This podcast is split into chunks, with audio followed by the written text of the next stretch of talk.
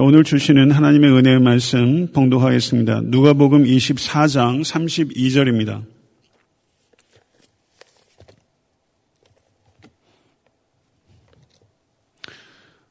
다 같이 합독하겠습니다. 그들이 서로 말하되 길에서 우리에게 말씀하시고 우리에게 성경을 풀어 주실 때 우리 속에서 마음이 뜨겁지 아니하더냐 하고 아멘. 오늘 예배를 통해서 우리의 마음이 말씀으로 뜨거워지게 되기를 간절히 소원합니다. 18세기 프랑스의 철학자였던 볼테리는 성경은 100년 안에 사라질 것이다 라고 자신만만하게 예견했습니다. 그의 예견은 틀렸습니다. 성경은 여전히 베스트셀러입니다.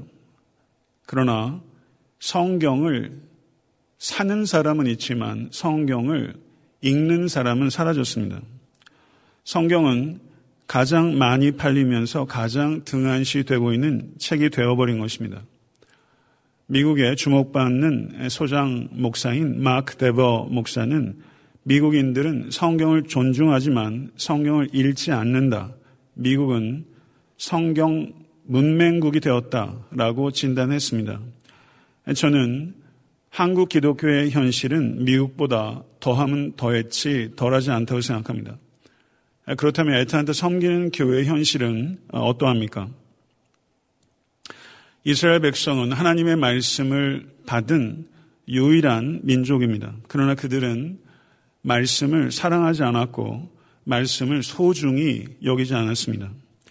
이스라엘에 왕성한 종교 행위들은 있었지만 말씀에 대한 진실된 암과 그리고 말씀에 부합한 삶은 현저하게 빈곤하였던 것입니다. 그래서 아모스 선지자는 아모스서 8장 11절에 주 여호와께서 가라사대 보라 날이 이를지라 내가 기근을 땅에 보내리니 양식이 없어 주림이 아니며 물이 없어 가람이 아니요 여호와의 말씀을 듣지 못한 기갈이라 라고 안타깝게 소리 높여 외쳤던 것입니다. 이 말씀의 의미는 더 늦기 전에 말씀을 붙잡으라는 것입니다. 이스라엘의 현실보다 우리의 현실이 더 심각하다고 제가 말씀드린다면 지나친 기후라고 생각하십니까?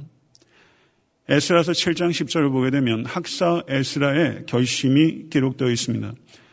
에스라가 여호와의 율법을 연구하여 준행하며 율례와 규례를 이스라엘에게 가르치기로 결심하였었더라. 아, 제가 신학대학원에 입학한 1995년도 그때 저도 이 결심을 하였습니다. 이 결심이 하나님께 영광이 되고 성도님들께 유익이 되기를 제가 얼마나 갈망하는지 성도님들께서는 아마 다는 모르실 것입니다. 이 시대에 참으로 탁월한 성경 교사가 지속적으로 많이 배출되어야 합니다. 신학교를 통해서 개교회를 통해서 우리 에탄한테 섬기는 교회를 통해서 탁월한 말씀 선생이 배출되기를 간절히 소망하고 기도하십시다. 왜냐하면 말씀이 회복될 때에만 참된 부흥이 일어날 수 있기 때문인 것입니다. 수룹바벨을 통해서 성전이 세워졌고 느에미아를 통해서 성벽이 세워졌고 에스라를 통해서 성경이 세워진 것입니다. 예루살렘으로의 귀한과 성정과 성벽의 재건이라는 외형적인 회복보다 더 중요한 것은 말씀의 회복과 성도의 경건한 삶의 회복인 줄로 확신합니다. 느헤미야 8장 1절 2절부터 9절 상반절의 말씀을 우리 다 같이 합독하겠습니다. 일곱째 달 초하루에 제사장 에스라가 율법책을 가지고 회중 앞 곧 남자나 여자나 알아들을 만한 모든 사람 앞에 이르러 수문 앞 광장에서 새벽부터 정오까지 남자나 여자나 알아들을 만한 모든 사람 앞에서 읽음에 묻 백성이 그 율법책에 귀를 기울였는데 그때 학사 에스라가 특별히 지은 나무 강단에 서고 그의 곁 오른쪽의 선자는 마띠디아와 스마와 아나야와 우리아와 힐기야와 마아세아요. 그의 왼쪽의 선자는 부다야와 미사엘과 말기야와 하슴과 하스바타나와 스가랴와 무슬람이라. 에스라가 모든 백성 위에 서서 그들 목전에 책을 펴니 책을 펼 때 모든 백성이 일어서니라. 에스라가 위대하신 하나님 여호와를 송축함에 모든 백성이 손을 들고 아멘 아멘하고 응답하고 몸을 굽혀 얼굴을 땅에 대고 여호와께 경배하니라. 예수아와 바니와 세레비아와 야민과 아굽과 사부대와 호디아와 마세와 그리아와 아사랴와 요사밧과 하난과 블라야와 레위 사람들은 백성이 제자리에 서 있는 동안 그들에게 율법을 깨닫게 하였는데 하나님의 율법책을 낭독하고 그 뜻을 해석하여 백성에게 그 낭독하는 것을 다 깨닫게 하니 백성이 율법의 말씀을 듣고 다 우는지라.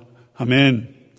사랑하는 성도 여러분, 말씀에 대한 참을 수 없는 허기와 목마름을 가진 회중 이스라엘 백성들과 깨닫게 하고 깨닫게 하는 여기 본문에 그 말씀이 반복되고 있는데요. 깨닫게 하는 말씀 선생인 에스라가 수문 앞 광장에서 만나는 행복하고 바람직한 장면이 여기 기록되어 있는 것입니다. 이스라엘 백성들은 손을 들고 아멘 아멘하고 몸을 굽혀 얼굴을 땅에 대고 여호와께 경배하며 심지어 말씀을 듣고 다 울기까지 할 정도로 말씀에 감격하여 반응하고 있었던 것이죠. 사랑의 에탄타 섬기는 교회 성도 여러분, 이번 주 수요일부터 시작돼서 26주간 진행되는 성경 통독 특강이 수문 앞 광장에서 학사 에스라와 이스라엘 백성이 만남과 같은 만남이 되기를 저는 간절히 고대하고 또 고대합니다.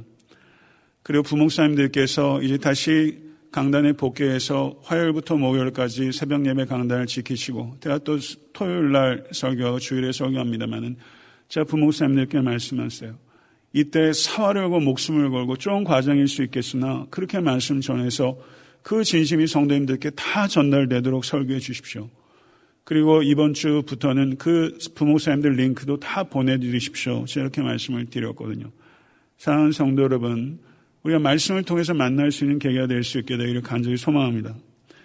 코로나19가 분명 우리의 삶의 최악의 시기 가운데 하나이지만 성경을 읽고 깨달을 수 있는 최적의 시기이기도 한 것입니다. 사랑하는 성도 여러분,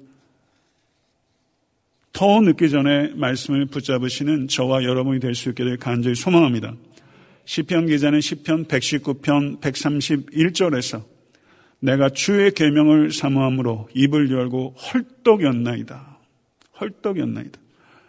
오 주님 이런 말씀에 대한 헐떡임이 목회자인 저에게 그 사랑하는 에탄테 섬기는 모든 성도들에게 회복되게 하여 주시옵소서. 말씀을 얼마나 사모하면 입을 열고 헐떡일 수 있겠습니까? 그런데 사랑하는 성도들 이런 헐떡임을 우리가 어떻게 가질 수 있습니까? 그것은 성경이 어떤 책인지를 깨달을 때 이런 헐떡임이 우리 가운데 생기는 것입니다. 성경에 대한 태도는 이 성경이 과연 어떤 책인가 하는 이해에서 비롯되는 것이기 때문입니다. 성경은 어떤 책입니까? 어떤 책이라고 생각하십니까? 하나님께서는 구약의 예언자들과 신약의 사도들을 통해서 우리에게 말씀하셨습니다. 하나님께서는 인간을 통해 말씀하셨으며 인간은 하나님께 받아 기록한 것입니다. 하나님께서는 인간을 녹음기처럼 사용하지 아니하셨고 성경 각 건의 기자들의 각 사람의 개성과 재능을 온전히 지닌 채 이 거룩한 책을 쓰도록 참여케 하셨습니다. 성경은 역사 속에서 인간의 말로 쓰여진 하나님의 말씀인 것을 믿습니다. 아멘. 이와 같이 신적인 요소와 인간적인 요소가 결합되어 기록된 유일무이한 거룩한 경전, 그것이 바로 신구약 성경 66권인 것입니다. 예수님의 신성과 인성이 어느 것 하나 훼손될 수 없는 것처럼 성경 역시 하나님의 말씀인 동시에 인간의 기록이라는 이 두 측면 중 어느 하나도 훼손될 수 없습니다. 성경의 이와 같은 이중 저술은 성경을 읽는 우리의 방식에 적용돼야 합니다. 우리는 다른 책과 똑같은 방식으로 성경을 읽어야 합니다. 하나님께서 우리에게 주신 지성을 활용해서 성경의 content, 성경의 context, 성경의 내용과 문맥을 살펴야 합니다. 역사적 배경과 문학적 구성 등을 분석해야 합니다. 그리고 성경은 divine word이기 때문에 다른 책과 구별된 방법으로 읽어야 하는 것입니다. 겸손히 무릎을 꿇고 오 성령님 조명하여 주시옵소서 내 영혼 안에서 역사하여 주시옵소서 라고 간구하면서 읽어야 되는 책 그것이 성경인 것입니다. 시편 기자는 119편 18절에서 내 눈을 열어서 주의 율법에서 놀라운 것을 보게 하소서. 사랑하는 성도 여러분, 이것이 여러분과 저의 기도가 되어야 하는 것입니다. 성경에 대한 많은 정의들 중에 가장 탁월하고 함축적인 정의는 이것이라고 생각합니다. 저를 한번 따라해 보시죠. 성경은 성령을 통한 아들에 대한 아버지의 증언이다.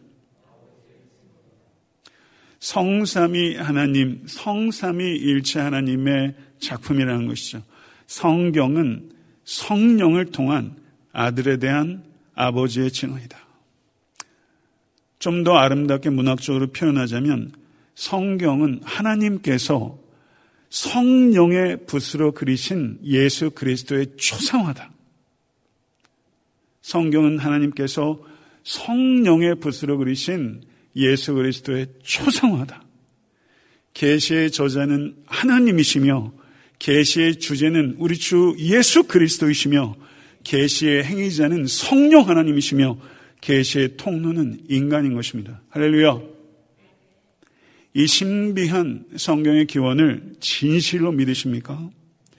성경이 하나님의 감동으로 기록되었다는 것은 과학적으로 객관적으로 증명할 수 없습니다. 증명되지 않습니다. 성경이 하나님의 말씀이라고 입증해 줄 수 있는 근거가 있다면 그 근거가 성경의 권위보다 위에 놓이게 될 것입니다. 하나님의 말씀이 하나님의 말씀이라는 것은 오직 성경을 통해서만 입증되는 것입니다. 믿으십니까? 성경을 읽다 보면 겸손하고 목마름을 가지고 성경을 읽다 보면 이 말씀이 하나님의 말씀이라고 고백할 수밖에 없는 놀라운 감동과 변화의 능력이 이 안에 있다는 것을 체험하게 되는 것입니다. 믿으십니까? 성경을 출판한 출판사가 있는 것도 아니고 성경 66권을 배우해서 편집한 에디터가 있는 것도 아닌데 성경의 저자들은 무려 20개 직업을 가진 사람이었으며 40명의 저자들이 있었고 고대 이집트에서부터 로마가 최절정을 달렸던 주후 100년까지 주전 1500년부터 주후 100년까지 무려 1600년에 걸쳐서 기록됐고 저자들이 10개국에 흩어져 살면서 총세 가지 언어로 성경에 무려 2930명의 등장인물과 1551개의 지명이 언급되고 있으며 총 66권 1189장 31,173절 77만 4,746단어 356만 7,180글자로 기록된 것이 바로 거룩한 성경입니다.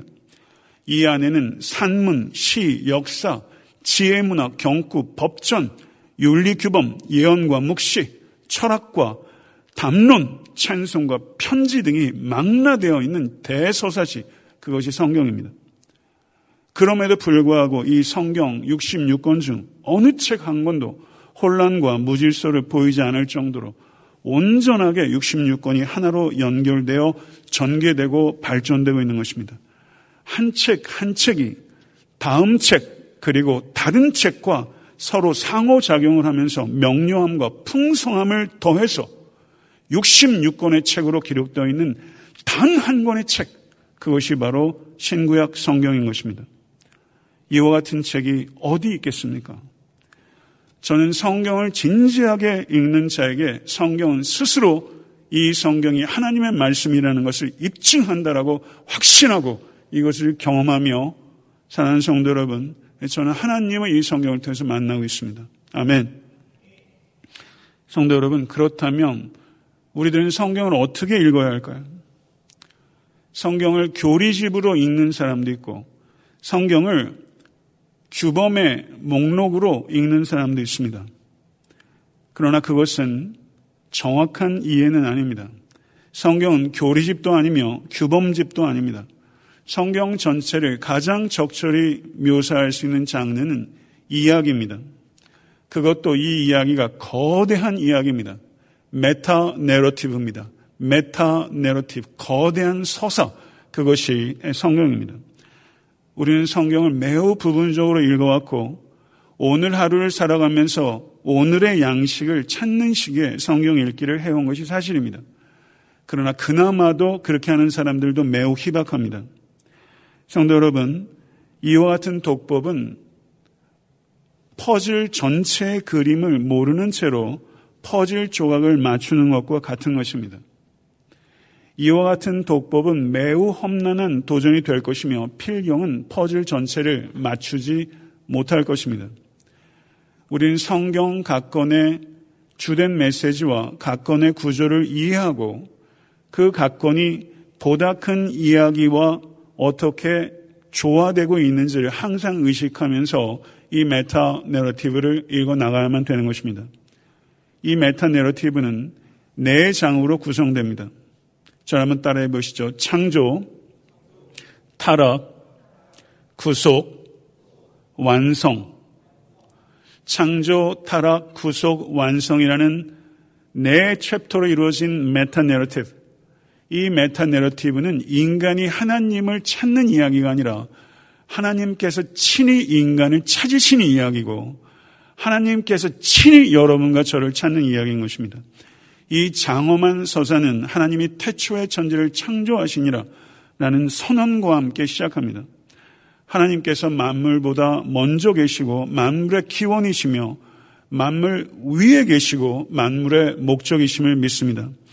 하나님께서는 피조물 가운데 유일하게 인간만을 하나님의 형상대로 지으심으로 하나님과 사랑의 관계 속에서 살아가도록 하시고 하나님을 대리해서 피조 세계를 하나님의 마음으로 다스리도록 통치권을 위임하셨습니다. 아멘. 그러나 아담과 하와는 사탄의 유혹에 넘어가서 하나님께서 금하신 선악과를 먹음으로 최초의 치명적인 범죄를 범하고 말았습니다. 아담의 불순종으로 말미암아 죄가 세상에 들어오고 이 죄로 말미암아 사망이 세상에 들어오게 된 것입니다. 아담 한 사람의 죄로 말미암아 모든 사람이 죽게 된 것입니다. 이 하나님께서 내가 너로 여자와 원수가 되게 하고 내 후손도 여자의 후손과 원수가 되게 하리니 여자의 후손은 내 머리를 상하게 할 것이요 너는 그의 발꿈치를 상하게 할 것이니라 라고 말씀하시므로 인간의 구원을 위한 하나님의 계획이 시작된 것입니다. 그러나 가인은 아벨을 죽였고 대를 거듭할수록 인간의 죄는 악화되었습니다. 그 결과 하나님께서는 홍수로 세상을 심판하셨습니다. 그렇지만 진노 중에도 자비를 나타내서 노아와 그의 가족들을 구하셨습니다. 그럼에도 불구하고 인간은 또 바벨탑을 지어 하나님께 반역했고 이 하나님께서는 지면에 온 사람을 흩으셨습니다. 그리고 하나님께서는 한 늙은 사람 아브라함을 택하셔서 언약 백성을 삼으시고 열방에 복이 되도록 하셨습니다. 천지를 창제하심으로 자기를 계시하신 하나님께서는 한 특별한 가족을 통해 자신의 성품과 능력을 계시하셨습니다. 기근을 피해 애굽에 들어간 가족은 400년 동안 민족으로 성장했으며 하나님께서 모세에게 나는 스스로 있는 자라고 자신의 이름을 계시하시고 모세를 통해서 애굽을 압제해서 구출하셨으며 신의 산에서 신의 산 언약을 맺으시고 택한 백성 이스라엘에게 율법을 주셨습니다. 그러나 이스라엘 백성은 가나안을 목전에 두고 하나님의 약속을 불신함으로 40년 동안 광해를 전전해야 했고 그 뒤에야 약속의 땅에 들어가게 된 것입니다. 가나안 땅에 정복하고 정착한 후 이스라엘 민족은 유목민에서 정착민으로 농경민으로 삶이 바뀌게 되었지만 그들은 경작의 신들인 바알과 아스타롯 같은 우상을 섬기게 되었습니다. 여호수와 이래로 사무엘 시대까지 여러 사사들이 정치, 사회, 종교를 관장하였는데 이 시기에는 이스라엘의 배신과 하나님의 징계와 이스라엘의 회개와 하나님의 구원이라는 주기가 반복되면서 이스라엘은 반복될 뿐만 아니라 더 악화되는 암흑기를 겪게 되었습니다. 그 외 하나님께서는 사무엘을 보내사 다윗에게 기름을 부어 왕으로 세워서 그와 언약을 맺으시고 그의 후손 중 하나가 이스라엘 백성을 영원토록 다스리게 될 것이라는 데이비딕 카버넌트를 맺으셨습니다. 그러나 성전을 건축한 솔로몬 시대를 거쳐 그 다음 때에 이르러 북이스라엘과 남유다로 분열되는 비극을 겪었습니다. 북이스라엘은 우상 숭배와 불의가 팽배하여 아수르에 의해 주전 722년에 패망했고 남유다도 그 전철을 밟으며 아카윌로를 걷다가 주전 586년에 바벨론에 의해서 패망한 것입니다. 그 뒤 바벨론에 포로로 잡혀왔고 70년이 흐른 뒤에야 남은 자들이 예루살렘에 귀환해서 성전과 성벽을 재건했지만 다윗의 옛 영광을 회복하지 못했습니다. 이것이 구약에 흐르는 이야기입니다. 이 내용들이 창세기에서부터 에스더까지 17권의 책들, 모세 오경과 역사서 12권의 내용인 것입니다. 그리고 성경에는 욥기, 시편, 잠언, 전도서, 아가서, 개인의 체험에 기초한 지혜 문학이 기록되어 있고 그 뒤에 예언서가 등장합니다. 예언서는 그 길이에 따라 대선지서, 소선지서라고 불리우게 되며 이 예언서의 주된 내용은 심판이지만 심판에 국한되지 않고 심판 이후에 있을 하나님의 회복에 대한 기대를 담고 있습니다. 예언서는 구약의 제일 마지막에 위치하면서 예수 그리스도를 예비하는 말씀인 것입니다. 그리고 구약의 예언과 예시와 사건의 성취로서 하나님의 아들이신 주 예수 그리스도께서 이 땅에 오신 것입니다. 할렐루야. 아담과 이스라엘이 실패한 그곳에서 마지막 아담이시오 새 이스라엘이신 예수께서 승리하신 것입니다. 우리 주 예수 그리스도는 모세가 약속한 선지자요. 다윗이 예표한 왕이시며 다니엘이 예언한 인자이십니다. 복음서는 예수님의 말씀과 행위를 통해서 예수님이 누구신지와 예수님의 사역의 정체성을 드러냅니다. 그리고 사도행전은 부활 승천하신 후에 그리스도의 몸인 교회의 시작과 교회의 확장을 기록하고 있습니다. 그리고 그 후에 바울 서신 13권과 8권의 공동 서신이 이어집니다. 서신서는 하나님께서 우리 영혼을 위해서 하신 일과 우리가 하나님의 영광을 위해서 해야 할 일들을 기록합니다. 교회의 하나됨과 교회의 거룩함을 위한 사도들의 뜨거운 권면과 거짓 교사들과 거짓 가르침을 분별하도록 하는 경계와 마지막 때를 준비하는 가르침이 서신서인 것입니다. 그리고 이 메타 내러티브의 제일 마지막은 요한 계시록입니다. 요한 계시록은 모든 역사와 모든 피조물들이 하나님의 영광에 참여하는 것을 묘사하는 놀라운 소망과 용기로 가득 찬 책인 것입니다.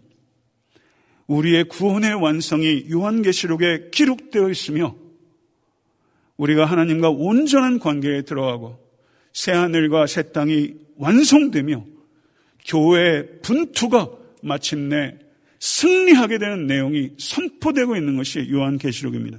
아멘. 내가 들으니 보좌에서 큰 음성이 나서 이르되 보라 하나님의 장막이 사람들과 함께 있으며 하나님이 그들과 함께 계시리니 그들은 하나님의 백성이 되고 하나님은 친히 그들과 함께 계셔서 모든 눈물을 그 눈에서 닦아주시니 다시는 사망이 없고 애통하는 것이나 곡하는 것이나 아픈 것이 다시 있지 아니하리니 처음 것들이 다 지나갔음이라. 보좌에 앉으시니가 이르시되 보라 내가 만물을 새롭게 하노라. 할렐루야. 아멘 아멘. 마라나타. 사랑하는 성들 이것이 성경이 가지고 있는 위대한 서사 메타 내러티브인 것입니다. 아멘 할렐루야. 이사에서 55장 10절에서 11절 말씀. 다 같이 읽겠습니다. 이사에서 55장 10절 11절 말씀 이는 비와 눈이 하늘로부터 내려서 그리로 돌아가지 아니하고 땅을 적셔서 소출이 나게 하며 싹이 나게 하고 파종하는 자에게 종자를 주며 먹는 자에게 양식을 줌과 같이 내 입에서 나가는 말도 이와 같이 헛되이 내게로 돌아오지 아니하고 나의 기뻐하는 뜻을 이루며 내가 보낸 일에 형통하리라. 아멘! 사랑하는 성도 여러분, 하나님께서 땅에 비를 내리시는 것과 같이 하나님께서 땅에 있는 인간에게 말씀을 내리시는 것은 똑같은 것입니다. 비는 땅이 풍성한 결실을 맺게 하며 하나님의 말씀은 인간의 삶이 여러분과 저의 삶이 풍성한 결실을 맺게 하는 것입니다. 하나님께서 성경을 통해 우리에게 자신에 대한 계시를 주셔서 우리를 경배토록 하며 구원에 대한 약속을 주셔서 우리의 믿음을 북돋우시고 자신의 뜻을 나타낸 계명을 주셔서 우리의 순종을 이끌고 계십니다. 경배와 믿음과 순종의 열매가 가득한 제자의 삶을 살아가는 에탄타 섬기는 교회 모든 권속이 되실 수 있기를 우리 주 예수 그리스도를 간절히 축원합니다. 말씀을 맺겠습니다. 엠마오로 가는 길에 예수님께서 나타나셔서 두 사람에게 모세와 모든 선지자의 글로 시작해서 모든 성경에 쓴 바 자기에 관한 모든 것들을 자세히 설명해 주셨어요. 그리고 마을로 들어가셔서 그들의 관건을 따라 함께 식사하실 때 그 두 사람의 눈이 갑자기 밝아졌어요. 아, 예수님이구나. 그런데 돌연히 예수님인 줄 발견했을 때 예수님이 사라지셨어요. 연기처럼. 근데 누가복음 24장 32절 오늘 본 말씀이에요. 같이 한번 읽겠습니다. 그들이 서로 말하되 길에서 우리에게 말씀하시고 우리에게 성경을 풀어주실 때 우리 속에서 말씀, 말씀이 마음이 뜨겁지 아니하더냐. 우리 속에서 마음이 뜨겁지 아니하더냐. 아멘. 이 두 사람은 예수님께서 연기처럼 사라지신 기적에 와 예수님이 사라지셨다. 기적에 흥분하지 않고 예수님께로부터 길에서 들었던 말씀에 흥분하고 마음이 뜨거워졌다고 이야기하고 있어요. 사랑하는 성도 여러분, 우리가 정말 집중해야 하는 것은 기적이 아니라 말씀이라는 거예요. 이제 곧 애틀랜타 섬기는 교회 Bible Express호 저기 제일 앞에 누가 있어요? 제가 있습니다. Bible Express호입니다. 그리고 제일 앞에 교회 로고 붙어 있죠. 그리고 제일 멋지신 분이 우리 주님이시고 우리가 Bible Express호를 이제 경적을 울리며 이번 주 수요일에 승선하게 될 거예요. 할렐루야. 여행은 모름지기 여행 가이드가 중요해요. 저는 Bible Express호를 인도할 가이드 안선홍 가이드입니다. 제 경력을 조금 말씀드리면 저는 여태까지 성경 39권을 강해해 왔습니다. 진실하게 흘린 땀은 절대 헛되지 않으리라고 믿습니다. 그렇지만 저도 Bible Express호는 처음 승선하는 거예요. 긴장감이 있어요. 미지의 여행에 처음 들어가는 사람처럼 저는 최선을 다할 것이며 그리고 Bible Express호를 제가 가이드할 때마다 저는 지속적으로 탁월한 가이드로 성장해 갈 것입니다. 이 화면 내려주셔도 돼요. 여러분, 그 캐나다 밴쿠버에서 출발해서 로키를 관통하는 열차가 있어요. 엄청 비쌉니다. 환상의 열차예요. 네, 그 열차를 한번 생각해 보십시오. 하나님의 진리의 이 Bible Express가 하나님의 진리의 협곡을 관통하며 빠른 속도로 진리의 협곡을 지나게 될 것입니다. Bible Express에 우리 사랑하는 모든 권속들을 기쁜 마음으로 초대합니다. 이 여행이 최고의 환상 여행이 되도록 저도 최선을 다할 것이며 또 여행객들도 팀웍이 중요하잖아요. 같이 누가 여행하냐에 따라서 여행이 굉장히 좌우돼요. 그래서 우리가 좋은 여행이 되기를 간절히 소원하고 어 저는 막 가슴이 뛰는 거예요. 오늘 설교 제목이 뭔지 아세요? 거룩한 가슴앓이. 한번 해보겠습니까? 거룩한 가슴앓이. 거룩한 가슴앓이. 모름지기 여행 가이드보다는 여행객이 더 가슴이 뛰어야겠죠. 여행 가이드가 더 흥분한 여행은 좀 이상하잖아요. 여행객이 더 흥분해야 되죠.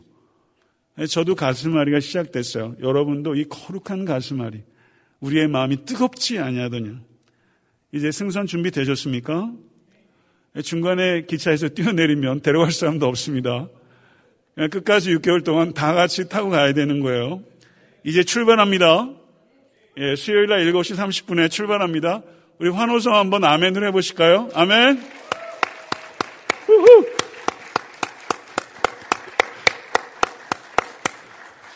네, 우리 아, 정말 환상적인 여행이 되리라 믿습니다. 예, 진리의 협곡을 예, 통과하는 거죠. 라키산과 비할 바겠어요. 어마어마한 진리들을 우리가 보게 될 거예요. 매우 빠른 속도로. 그리고 빠른 속도로 지나간다면 도보 여행을 할 것입니다. 또 그것도 기대하시죠. 기도하겠습니다. 존귀하신 주님, 마음이 뜨겁습니다. 여행을 앞두고 마음이 즐겁습니다. 이와 같은 놀라운 기쁨, 허영시장에서 살 수 없는 이 기쁨을 왕께서 우리에게 주셔서 참으로 감사합니다. 우리는 말씀에 헌신하겠습니다. 말씀을 알아가겠습니다. 이 말씀 속에 있는 하나님의 계시를 또 이 말씀 속에 있는 하나님의 약속을 또 이 말씀 속에 있는 하나님의 계명을 사랑하며 경배하고 순종하며 믿음으로 살아가는 제자가 될 수 있기를 원합니다. 아버지 하나님, 이 기가 막힌 말씀을 우리에게 주신 하나님을 찬양합니다. 하나님께서 성령의 붓으로 그리신 성자 예수님의 이 초상화, 이 초상화를 저희가 보겠습니다. 새 빠른 속도로 큰 그림을 이 메타 내러티브를 여행하겠습니다. 아버지 사랑하는 모든 권속들 한 분 한 분 서로 연합해서 환상적인 여행이 될 수 있도록 도와주시고 이 여행을 통해서 우리가 정결해질 것이며 서로 말씀으로 연합될 것이며 이 말씀 붙잡고 기도하게 될 것이며 이 말씀을 붙잡고 교회의 소명과 본질을 발견하게 될 것이며 우리가 참으로 연약하지만 우리가 하나님께 헌신하게 될 것이며 우리가 하나님을 영광을 위하여 하나님의 나라를 위하여 아버지 삶을 드리는 천국 백성 다워지게 될 줄로 믿습니다. 아버지 하나님 영광 받아 주시옵소서 이 말씀을 통해 하나님의 영광을 보겠습니다.